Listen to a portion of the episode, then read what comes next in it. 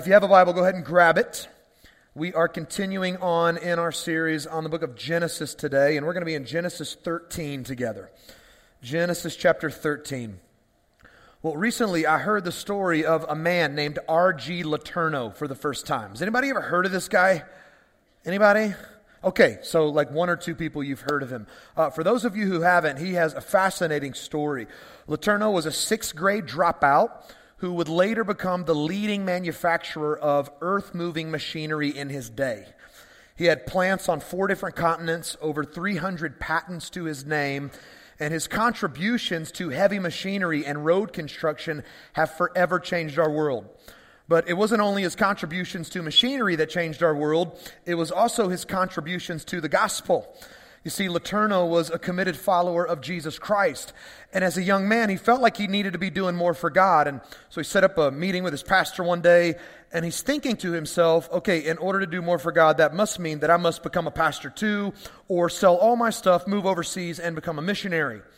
But that is not the advice he received. He sat down, and his pastor simply told him this RG, God needs businessmen too. Listen, just a quick side note. There are some of you in this room who are highly successful. Uh, God has gifted you with a very unique ability to make money and to acquire wealth. And assuming that you feel this way at times, man, I really wish I could do more for God, here's what I want to say. Doing more for God doesn't necessarily mean leaving behind all your success and wealth. Instead, I would argue in most cases like yours, maybe not all cases, but in most cases like yours, doing more for God means figuring out ways to leverage your success and wealth to fund the advancement of the gospel in our world. And that's exactly what Letourneau did. He took his pastor's advice to heart and he decided to start a business for the primary purpose of funding God's kingdom.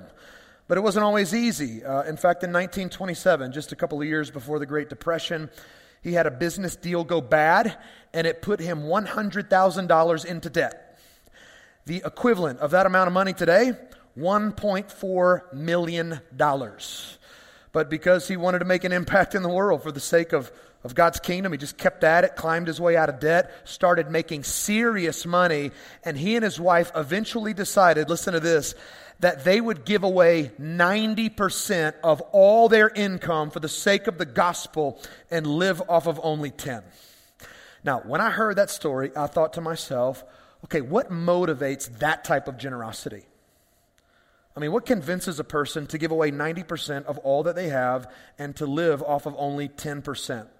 And before you're tempted to answer that question with a lot of cash, James, okay, like if I had that kind of cash, I'd be that generous too. I don't think the answer is that easy.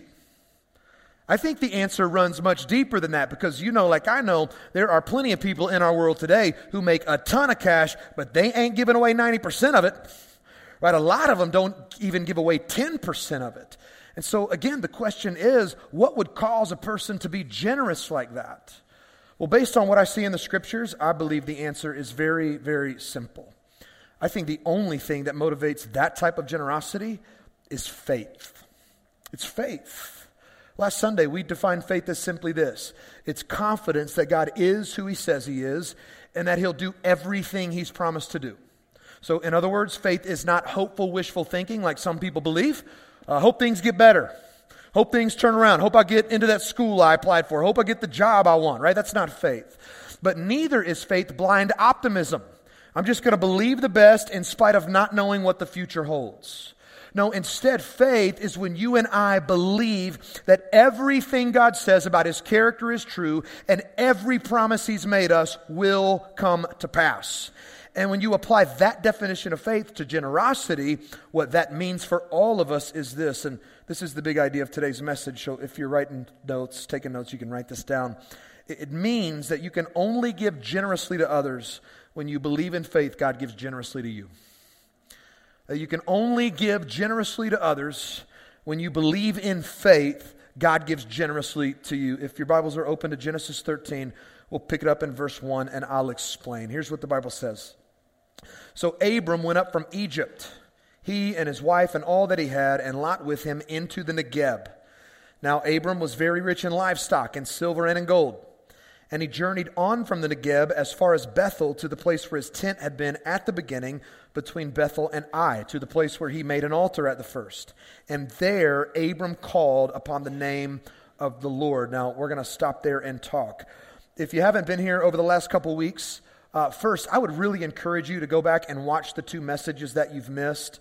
We've been covering some really important stuff as we have moved into the second section of the book of Genesis, so I don't want you to miss out on all that. But for now, I need to catch you up really quickly on where we've been so that you have context for what we just read. All right, if you go back to the beginning of Genesis chapter 12, you find God coming to this pagan man named Abram with some promises. Right? He tells him, Abram, I'm going to bless you. I'm going to make your name great. I'm going to make you the father of a great nation. We know that would later become the nation of Israel, right? This nation that would carry the responsibility now of fulfilling the mandate God gave to humanity in Genesis 1:28. Multiply, fill the earth, rule and reign in such a way that all the world sees and knows who I am. But God also promised Abram this Hey, buddy, whoever blesses you, I'll bless. Whoever dishonors you, I'll curse. And through you, all the families of the earth will be blessed. That was obviously a future promise. And that promise looked forward to Jesus, whom God would one day send into the world through Abram's line. But there was a catch to all this. And if you've been here, do you remember the catch? Uh, God told Abram, hey, buddy, I, am going to come through on my promises, but you need to do something for me. You need to pack up your life and go. Don't worry about where you're going. Just leave. Leave behind your country and your family and your citizenship. I've got a land that I'm going to give you, and you just set out and you get to traveling, and I'll let you know when you've arrived. Now, most of us agree last Sunday if God tapped us on the shoulder and asked us to do that, we'd probably have a hard time, wouldn't we? I mean, most of us in the room would probably, probably be asking God for some details. You know, where am I going to live? And God, where am I going to work? And where are my kids going to school? And how's the weather? You know, God, just give me some more. And that's what intrigues me so much about Abram. When you start comparing him to all the other people in the Bible, you discover that he knew the least about God, yet he was willing to risk the most for God. He didn't ask for a single detail. He just packed up his life and he went. And when he got there, instead of settling in and unpacking and just enjoying life, living happily ever after, we learned last Sunday that his faith was immediately tested. And it was tested first by a severe famine. I mean, think about this. The guy just traveled some 800 miles on foot with all of his family members, all of his stuff, has no idea where he's going. And eventually he comes into this foreign land, the land of Canaan, and God says, Whoa, whoa stop, stop, stop, stop, stop. Abram, this is it, buddy. This is the land that I'm going to give you. And he looks around, number one, to realize, well, God, there are people living in this land. And then, secondly, God, there's no food here. But let's not forget, he had promises, didn't he? Promises that required God to feed him, because if God brought him to the land and let him starve to death, that would make God a liar. Yet, instead of remaining confident in the promises he had received, uh, Abram did what we often do at times. His faith failed and he forgot God. And so he took his life and he took his circumstances into his own hands and did what probably seemed natural in the moment to do. He packed up his life again and he traveled south toward Egypt where he could find food. Now, while in Egypt, he faced a second test of faith, and the second test was the fear of death. Right? Apparently, Abram's wife Sarai was incredibly beautiful, like model type beautiful. Uh, so beautiful that he was afraid when the Egyptians found out she was his wife, they were going to kill him and keep her. But again, he had promises promises that required God to keep him alive and keep their marriage intact. Because how in the world was he going to father a great nation if he was dead or their marriage was done? Yet, instead of being confident in those promises, his faith failed a second time. Uh, in the second scenario, remember this? He decided he was going to help God out. God, yeah, I know what you've promised me, but I need to assist you with that. I don't, I don't, know if I entirely trust you to come through, so let me put a little effort in. So he says to his wife Sarai, Babe, I have come up with what I think is a fantastic plan to keep me alive while we're here. We're just going to tell the Egyptians, You're my sister. You see, in his culture, if there was no father present, the brother assumed legal guardianship of the sister, which meant any man in Egypt that wanted to take Sarai as his wife would have to negotiate terms with Abram. And so, in his mind, he's probably thinking, you know what, this lie is going to buy us the necessary time to get food and get out of here before anything happens to us. But the problem was the plan to help God out backfired. And just FYI, your plan to help God out will always backfire. So stop trying to help God out. All right? He doesn't need you to help him in order to fulfill his promises. But the plan backfires. Pharaoh, the leader of Egypt, hears about Sarai's beauty and he takes her into his home, makes her one of his wives. No negotiating, just sees what he wants and he takes her. And in return for her, he gives Abram all of this earthly stuff which is why we just read in our text a moment ago that Abram was very rich at this point in his life. All these riches came from Pharaoh himself. Yet in the end, God intervened and he sent plagues onto Pharaoh's house, some kind of infection, some kind of disease, and he delivered Abram and Sarai in, in spite of their lack of faith. Why did he do that? Because he had a promise to keep, and they were not going to stand in his way. And so, as a result of these plagues, Pharaoh finds out about their deception and he kicks them out of his country. And that's where we find ourselves in the story today. In the verses that we read a moment ago, what we see is Abram. He's on the road yet again. He's got his tail tucked between his legs, you know, and he's been booted out. He's traveling out of Egypt at this point. And he's basically retracing his journey all the way back to the land of promise, the land of Canaan. And when he gets there, this is so incredible to me. When he gets there, the very first thing that he does is he goes back to an altar he had built when he first came into the land. You can find that story in Genesis 12, verses 7 and 8. And he goes back to that altar to worship, or as the text says, to call upon the name of the Lord. And what we learn from Abram's, Abram's return is simply this, and this is such great news for every single person in the room. We learn that every failure can experience a fresh start. Come on, that's good news, isn't it? That every failure can experience a fresh start. Maybe it's not good news to you because you're a lot holier than me, but I'll confess and tell you there have been plenty of points over the course of my life where I have felt like a complete failure. And I love knowing from stories like these that even when my faith fails, and I hope you take confidence in this too, that even when your faith fails and you place more confidence in you than you do in God and you make all these same mistakes that Abram made, you either forget about God entirely or you start trying to help him with things he doesn't need your help with. I love knowing that doesn't have to be the end of our faith stories. Right? No failure is permanent when it comes to faith. And look, that's true regardless of how long your faith has been failing. It doesn't matter if your faith has failed for a couple days or a couple of decades. Right? God in His grace invites you to return to that place where you left Him behind and to experience a fresh start. And that's what our guy Abram did, right? I mean, I can just picture it. He goes back to this altar he had built and he's remembering the journey and he just goes and kind of hits his knees and he confesses to God, okay, God, I messed up royally. My faith failed miserably. I forgot about you. I tried to help you with things I had no business helping you with. But God, you know what? I'm, not going to spend the rest of my life beating myself up for it. And I'm not going to live under guilt and I'm not going to live under shame. God, I am here confessing it. God, yes, I went off course, but now I'm back and I'm going to put all that behind me. God, I need a fresh start. And we know from the scriptures that's exactly what Abram received from the Lord. What we see in the next, uh, next in the text proves it. Look at verse 5. And Lot, who went with Abram, also had flocks and herds and tents, so that the land could not support both of them dwelling together. For their possessions were so great that they could not dwell together, and there was strife between the herdsmen of Abram's livestock and the herdsmen of Lot's livestock. At that time, the Canaanites and Perizzites were dwelling in the land. And then Abram said to Lot, Let there be no strife between you and me, between your herdsmen and my herdsmen, for we're kinsmen. Is not the whole land before you? Separate yourself from me. If you take the left hand, I will go to the right, or if you take the right hand, I'll go to the left. And Lot lifted up his eyes and saw that the Jordan Valley was well watered everywhere, like the garden of the Lord, that's Eden, and like the land of Egypt in the direction of Zoar. And in parentheses, we find this really interesting statement. This was before the Lord destroyed Sodom and Gomorrah.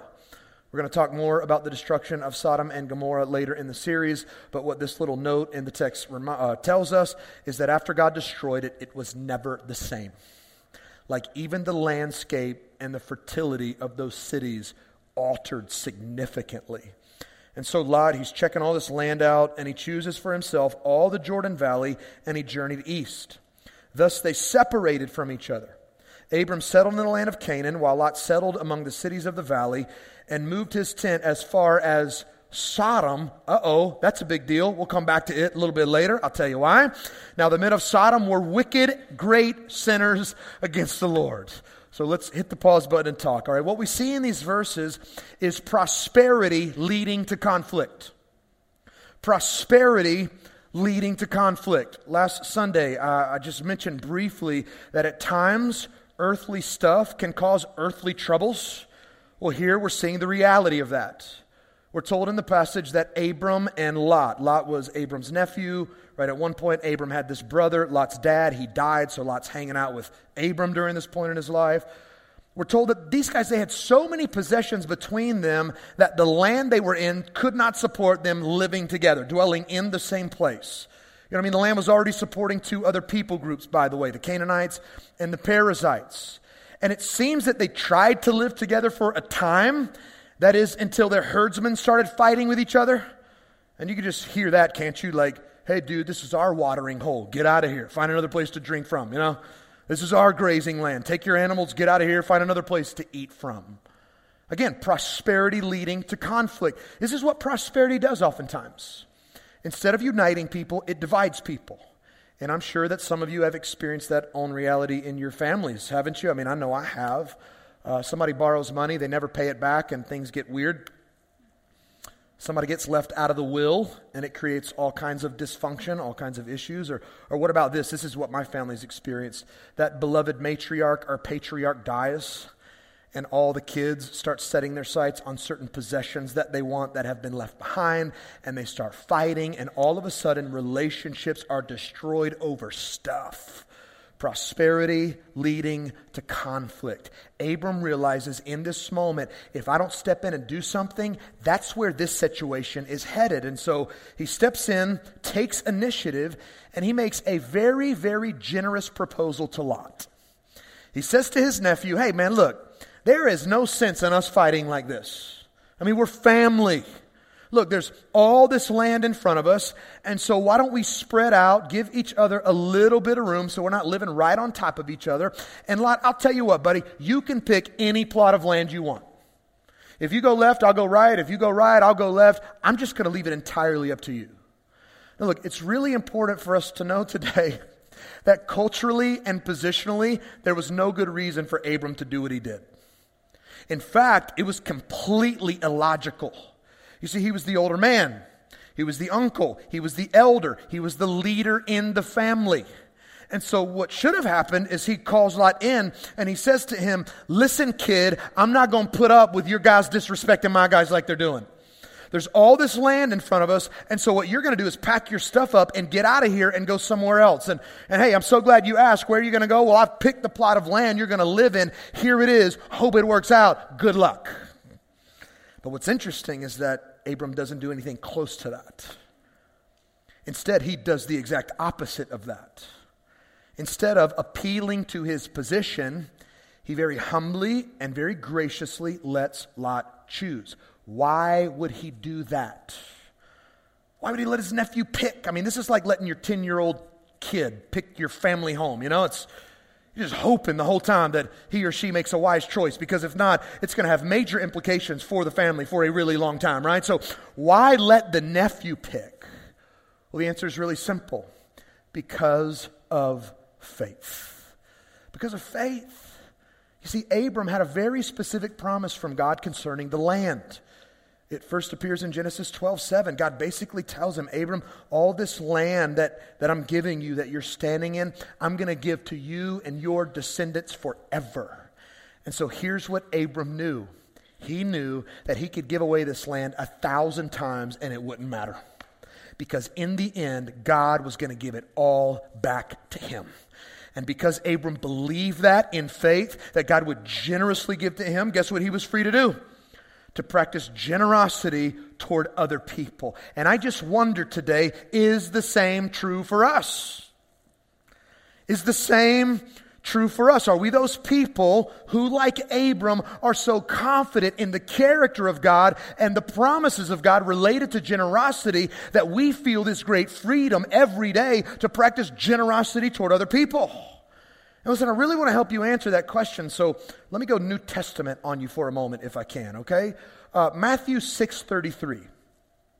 do you actually buy what Jesus is selling there? And if you're going, James, help me, bro, I have no idea what that says.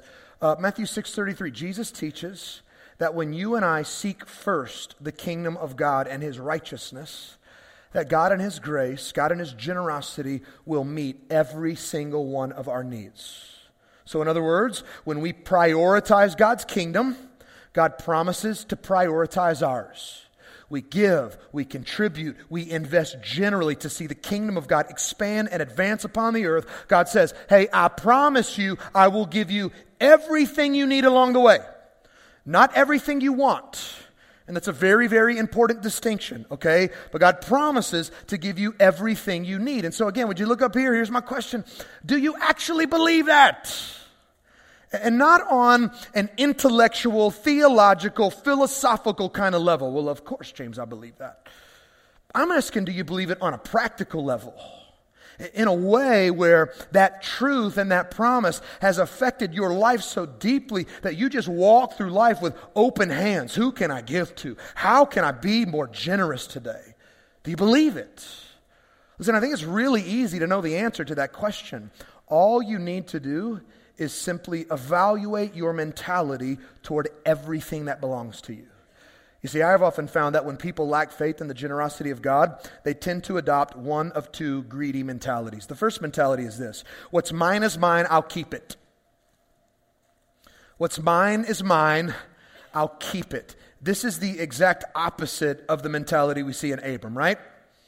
I mean, instead of deciding, you know, God promised me this land. And God said He's giving me this land. And so all this land is my land. And because it's mine, I'm keeping it. Lot's going to have to deal with it and get over it. Instead of that being his attitude, what did he do? He decided in faith to be generous. Now, what's so unfortunate about many people in our world today is that they never arrive at that place. And instead, they live their entire lives thinking to themselves, you know what? My money is my money, and my stuff is my stuff, and my time is my time, and my gifts are my gifts. And so, you know what? At the end of the day, it just I'm just keeping it. I mean, I've spent years building this. I've spent years acquiring this. I've, I've, I've worked hard to earn all this. Don't ask me to give it. Don't ask me to share it. It's mine, and I'm keeping it. Why? Because people who think that way lack faith in the generosity of God. The second greedy mentality is this what's yours is mine, I'll take it. what's yours is mine, I'll take it. This is the attitude or the mentality we see in Lot, isn't it? I mean, we don't know this for sure from the text because the Bible doesn't clearly tell us this. Uh, but I tend to believe that Lot probably knew about the promises God made to Abram. I mean, come on, put yourself in his shoes for a moment. Are you telling me that if you're Lot, uh, you're going to pack up your life and travel hundreds of miles with your weird uncle who has no idea where he's going if you don't know about the promises God made him? Like, I highly doubt it, right? And so I just imagine in this scenario as Lot and Abram are standing together surveying the land, Lot probably knows in the back of his mind, all this is his. God promised to give all this to him. Yet Lot sees a plot of land that he really wants down in the Jordan Valley.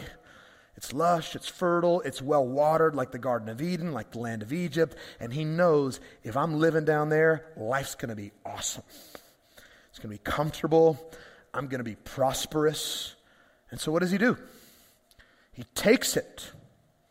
He shows absolutely no regard for Abram, his uncle. He simply takes what he wants. And again, unfortunately, many people in our world still do the same today. They see something they want and they take it. They take it by force, they take it by deception, they take it by taking advantage of people who are easy to take from. And the reason they take is because they lack faith in the generosity of God. Now, back to Lot for a moment. As a result of his taking, he experienced major spiritual consequences that he could not foresee in this moment. Do you remember the place that, that we read about a moment ago where he eventually landed? Starts with an S. It's called Sodom. That's a big deal. We're going to talk more about Sodom later in the series. Uh, we'll talk about its destruction. We'll talk about what Lot and his family experienced while we were there. But what we see in our passage for today is simply this that, that Sodom was full of great and wicked sinners. And the idea of that phrase is simply this that the sinners in Sodom were a step below normal sinners. And I know all you like really holy churchy people right now are thinking, well, James, isn't all sin the same in the sight of God? Yes, it is, but come on, be honest. The outcome and consequences of certain sins are way worse than other sins, aren't they? And so, again, what the Bible's trying to show us here is that in Sodom, people were doing some really, really bad stuff. And because Lot plunged himself into that place in pursuit of prosperity, we learn from the New Testament, 2 Peter 2 7, that his soul was tormented by the things he saw and heard while he was there. And listen, that, my friends, is the danger, the greatest danger of lacking faith in the generosity of God. You see, when you fail to believe that he's generous and that he gives generously to his people, like Lot, you begin to walk by sight Sight, by the way, is the enemy of faith. We know this from Hebrews 11:1, which tells us that faith is the assurance of things hoped for, the conviction of things not, not seen. Uh, faith and sight are opposites. And so when you walk by sight, you start to falsely believe that all these material things you see in the world around you are somehow going to offer you lasting joy and satisfaction. And so greed takes root in your heart, and you begin to chase after all of these things at the expense of trusting God and being generous toward people. And guess what? In the process, you torment your soul, and in many cases, you don't even realize you're doing it. This is why the great theologian John Calvin said this about Lot's decision. Let us learn then by his example that our eyes are not to be trusted, but that we must rather be on our guard, lest we be ensnared by them and be encircled unexpectedly with many evils. Just as Lot, when he fancied that he was dwelling in paradise, was nearly plunged into the depths of hell. Look, if you're taking notes, would you just write this down? Greed kills contentment. Greed kills contentment. Write that down, put it somewhere where you're going to see it every day your desk at work, your bathroom mirror, in your car. It's so important that you remember this. Greed kills contentment. As long as you walk through life by sight and you greedily chase after material things, and you're believing all the while that these things are going to somehow give you the joy, the contentment that you're longing for and looking for. Look, as long as you do that on a spiritual level, you will always feel like you're suffering. Why is that? Why? Well, it all goes back to the big truth I've been trying to beat in your hearts and brains so far over the, what, 12 weeks of this series. And I'll keep beating this into you as much as I can because it's really important. It goes back to this. You and I were created as image bearers.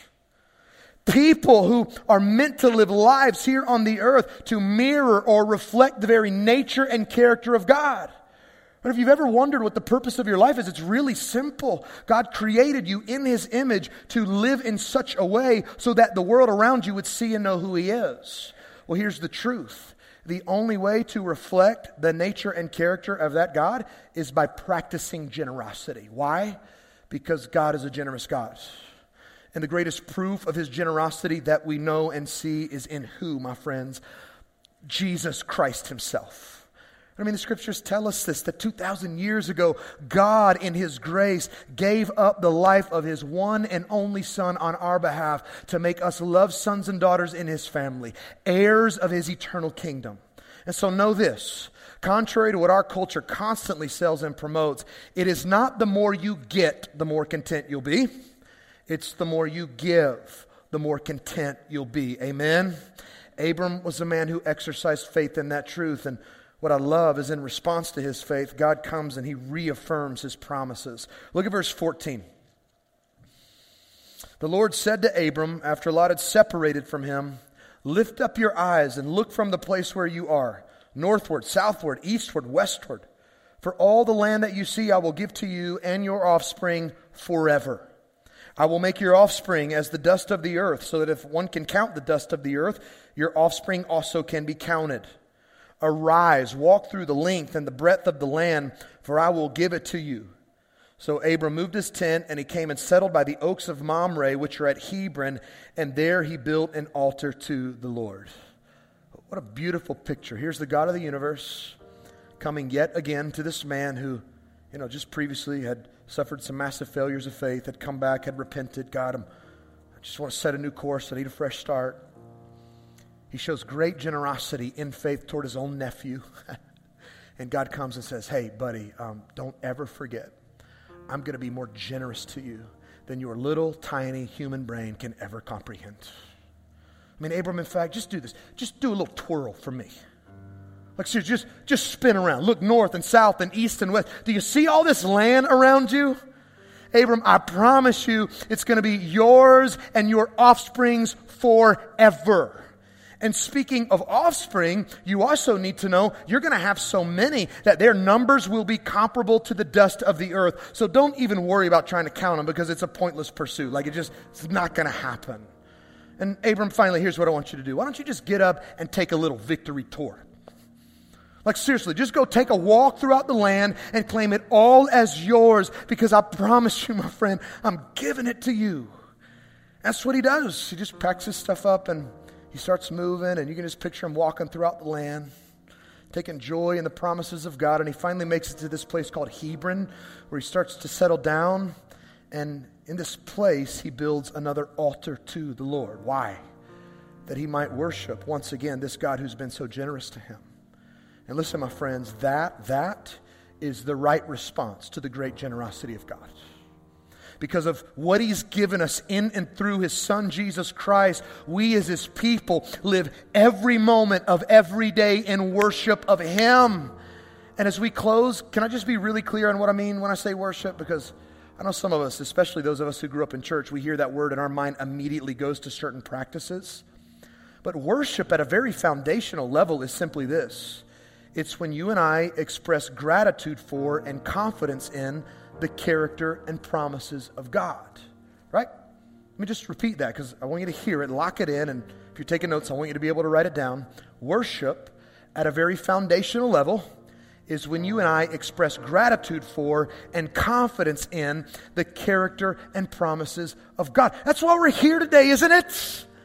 I mean, through our singing and through our praying and through our Bible reading, what we're literally saying by being in this room is, God, we believe that everything you say about yourself is true. And God, in addition to that, we believe that every promise you've made us will come to pass. But what we have to remember, look, is that worship is more than just lip service, it's a lifestyle. You see, as followers of Jesus Christ, we don't just speak our faith, we live it out. And one of the ways that we live it out is by doing what our guy Abram did. Because we believe so strongly in faith that our God is a generous God who is generous to us as his people. Every day of our lives, we practice generosity to the world around us because we need people. We know that people need to see our great God for who he is. And so I just thought as we wrapped up our time today, we'd pray together and ask the Spirit of God who lives in us to grow our faith, to increase our confidence, and to give us what we need to be the generous people God calls us to be. So, can we pray for that together right now? Just heads bowed, eyes closed, all across the room. And I just want to invite you to pray over your life right now. Just begin to ask the Lord, increase my faith. Increase my faith. Give me greater confidence in you just wherever you're struggling, whether it's with money or time or your gifts or your resources, whatever it is, just, just ask the Holy Spirit of God, Holy Spirit, would you touch that area of my life? Help me to let it go, to believe in faith all the promises that God has made me. Help me to prioritize your kingdom. Help me to trust you to meet all my needs. However, the Spirit of God leads you right now, just ask God to work in your life. So many of us are praying across the room. I also want to speak to those of you in the room who've never experienced the generosity of God because you have never accepted the most generous gift that God has ever given, His Son, Jesus Christ. And you're probably that person, if that's you, who's walking through life and you're just trying to make things happen and you're looking to all kinds of earthly things for joy and satisfaction. There's probably areas of your life that are very broken that you've been unable to fix, and so you're frustrated and you're discouraged. Maybe that's the reason you're here today. And if so, I just want to say to you God loves you deeply, He's madly in love with you. He created you on purpose for a purpose. And He loves you so much that He gave up the life of His Son so that you could be a part of His family. And so today, if you need to experience new life, if you need to experience hope and, and you want to live out the purpose God created you to live for, why don't you just say something like this to Him in faith? Just tell Him, God, I desperately need Jesus to be my Savior. I believe that you've been generous to me. And God, I, I want to accept the gift that you've given on my behalf. I believe that you gave up the life of your son to pay for all my sins. I believe that he rose from the dead three days later to conquer sin, death, and hell for me. And so, God, I'm, I'm asking you right now would you forgive me of all my sins? And God, I'm saying to you that from this day forward, I want to follow Jesus. God, take hold of my life and make me into the person you've created me to be. With head still bowed and eyes still closed all across this room, if you just pray that with me or something like it, I want to ask you to do me a simple favor right now in this moment. If you just pray that with me, would you just lift a hand wherever you're seated to let us know you did that? Just lift it up real high. Thank you so much. We see your hands going up already. Just keep it up for a moment. Our prayer team has a resource they want to place in your hand, and as soon as you receive it, you can place your hand back down. Anybody else, James? That's me. Put my faith in Jesus Christ as Savior and Lord today on the floor, in the balcony, wherever you are. If we haven't gotten to you, just throw it up real high where we can see it. Awesome. Well, Father, we thank you today for how generous you are, for how generous you've been. Um, God, I, I thank you. God, knowing that in reality, we haven't even tasted the fullness of your generosity. That won't happen until we see you face to face one day. God, help us to long for that day, to remember that this world is temporary. Help us to remember that this place is not our home, that anything that we could choose here over you pales in comparison to your greatness. And God, I pray that you would increase our faith, increase our confidence. Help us to believe in who you are. Help us to believe that all your promises will come to pass. And in light of that, God, grow us in generosity. I pray that through our lives you would put, God, your, your giving nature on display. And so, God, we lay our lives before you and we ask you to use us for your glory, for the advancement of your kingdom. And God, we pray it all in Jesus' name. Amen. Amen.